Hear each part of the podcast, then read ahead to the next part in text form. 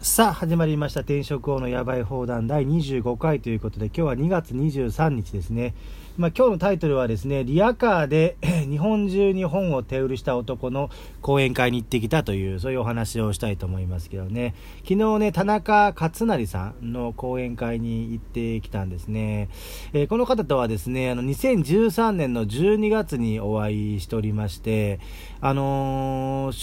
時ね、出版社の社長をしてたんですね。出版社って言ってもね、本が1冊しかない出版社なんですよ。立志出版社って言ってね。で、高取さんだったかな、高取さんっていう居酒屋の経営者のね、ホームページかなんかを見て、そこに書いてあったなんか言葉に感動を受けて、これ本にしましょうよということで、いろんな出版社当たったんだけれども、ちょっとどこも出してくれないということで、自分たちで、作ってですね、本を作って、でそれを日本中に、100万部売るということで売り歩くということで、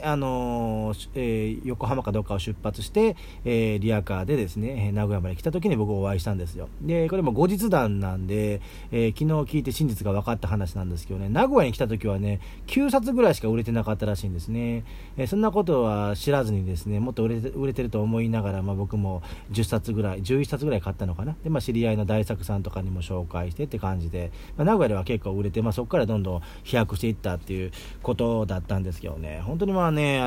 公演としてはいい公演でね、今ちょっとコロナでね、いろんなとこが中止になってて、この公演はね、なんか動画にもなっててね、来れなかった人もね、動画で見れるらしいんですけどね、3時間ぐらいあったのかな。本当にすごかったですよ。本当にこれはね、最初ね、別に、知り合いだからってことで一応申し込んだんですけどね、本当に行った方が良かったなっていう話でね、まずね、一つね、全く本が売れなかった時にね、田中さんが生命保険のね、セールス、なんか日本でもトップレベル、世界レベルの、ね、人にね、なんかお話を聞いて、その本を売ろうとするなって言われたらしいんですね。で、体験を語れとか、思いを語れと、そうすれば本は売れるって言われて、で当時本には納得いかなかったらしいんですけどね、実際その通りにしたらね、急に売れるようになったということで、僕が会ったのはその直後だったんで、僕とのツイキャスも残ってるんですけどね、今日だからツイッターの方に上げといたんですけどね、決して僕と会った時は売ろうとはしてなかった。もう変わった後だったんですね。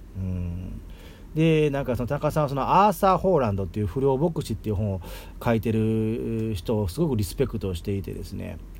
でその生命保険のセールスマンの人とに説教というか、教えを受けている時にですね、お前アーサー・ホーランドって知ってるかっていう話が出たらしいんですよ。で知ってるも何もアーサー・ホーランドをめっちゃリスペクトしてたらしいんですね、田中さんがね。でその場で生命保険の人が電話してくれてね、アーサー・ホーランドと話ができたっていうすごい話があってですね、でなんかそこで言ってたのが、結局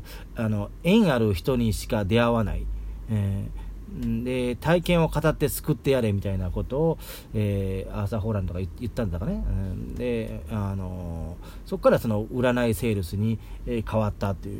うことなんですね。最終的にも100万部はいかなかったんですけど、いろいろその後にまたあれがいろいろあってですね、1万3000冊とかそれぐらい売って、手売りの旅は終わったんですけどね、でなんですかね、やっぱその人のね、やっぱバックグラウンドを知ればね、どういうことを伝えたらいいのかがやっぱり分かるなっていうのが、僕がその場で思った気づきですよね。だからなんですかね。で面白かったのがね、ある時山口かどっかでね、田中さんがね、手売りの旅をしてる時にね、なんかおばあちゃんに会ったらしいんですよね。でそのおばあちゃん、その田中さんが売ってた本が若者向けの本だったんで、道に迷える若者へだったかな。だからおばあちゃんっていうのは基本的には、顧客対象ではないんですよ。いくら売らない人とはいえね。でなんかおばあちゃんリアカー引いて歩いてるんで、おばあちゃんとおばあちゃん声をかけてきて、リアカー懐かしいねみたいな感じで聞けば、おばあちゃんも自分はリアカーを引いて行商かなんかをしていたっていうことでね、そこから延々と40分ぐらいおばあちゃんの人生を語られたらしいんですよね。でおばあちゃんには息子がいて、でその息子がなんか悩んでるっていうことで、なんか結局1冊だけ、その本を渡したのか、名刺だけ渡したのかな、名刺を渡して、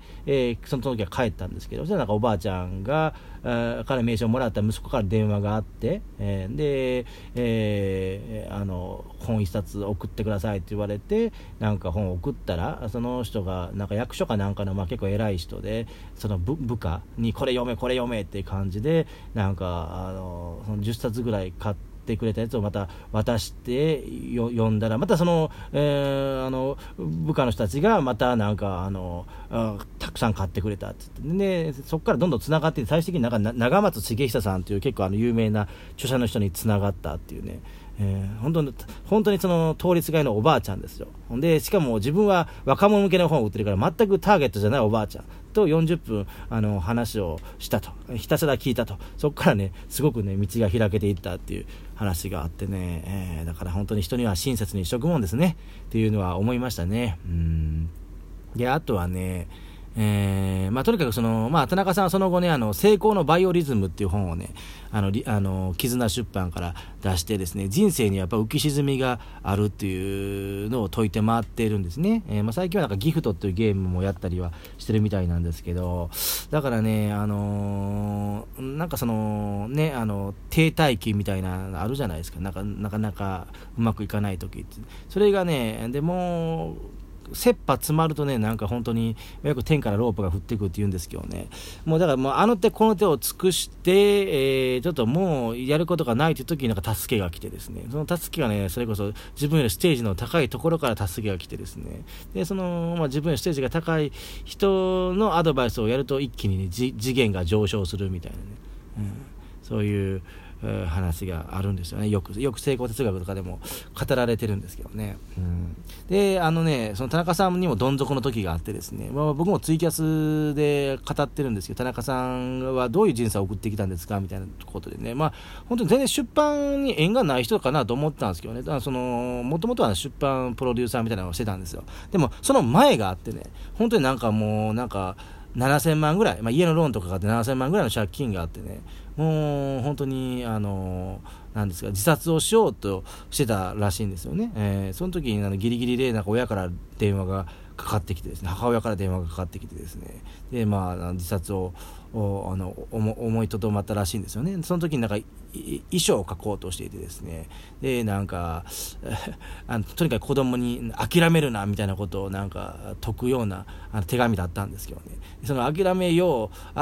るなっていうのを書いている自分が人生諦めて自殺をするっていうところだったんで、このままじゃあって時にちょうど母親から電話かかっているらしくて、で思いとどまって、そこからもうがむしゃらになんかやったら、なんか9ヶ月でそういうなんか2000人の講演会、多分ロバート清崎だと思うんですけどの講演会を成功させたって、でそこからもうどんどん長売れていってって言って、で出版社作った時に僕と会ったみたいなね、もうだからね、もう6年ぐらい前に最初に会って、その後1回だけね、なんか世界の山ちゃんで会ったことはあるんですけど、でそれ以来ちょっと疎遠になってたんですけどね、そのまさにアーサー・ホーランドの言葉があるんですよね、田中さんが尊敬してる、時が満ちたらまた会おう、 See you, good luck って言って田中さんとの電話を切ったらしいんですけど、まさにそんな感じで、時が満ちたからまた田中さんと再会したかなっていうのはありますしね。でさっきの話じゃないですけど、なんですけど縁ですね、縁ある人にしか出会わないということで、だからその田中さんにとってみればそのおばあちゃんが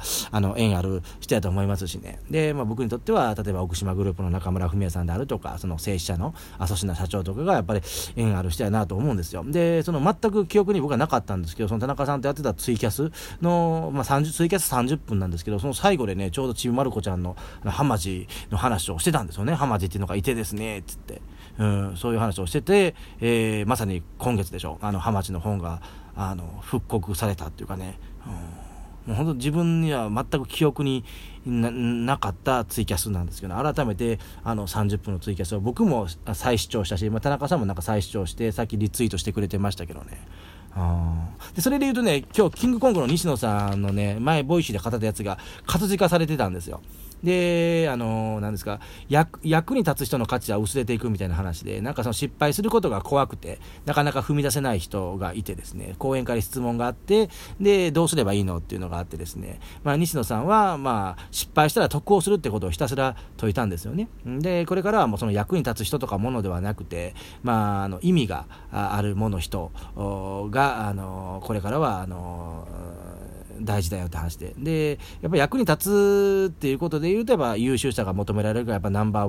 ワンを目指していくから大変じゃないですか。でも意味があるっていうことであればストーリーがあればいいということで、まあ、挑戦してね、苦労して挫折して歯を食いしばって踏ん張ってきた瞬間を見てくれてる人は絶対身近にいるんですよ。で今回の田中さんの講演会もですね、主催者の方がいてですね、最初全然集客できなくて、その奥さんはそれをずっと見守ってたらしいんですよね。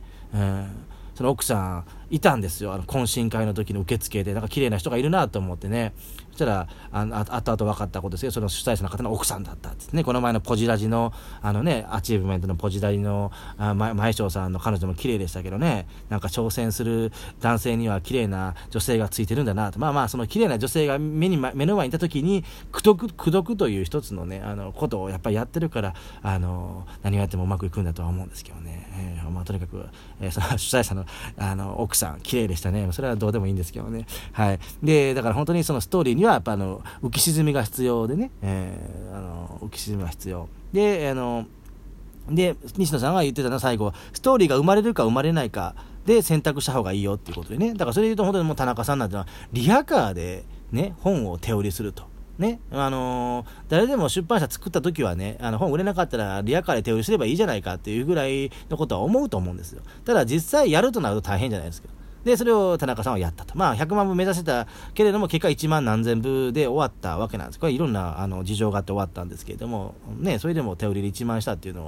はすごいじゃないですか。でその方々で講演して回ってね、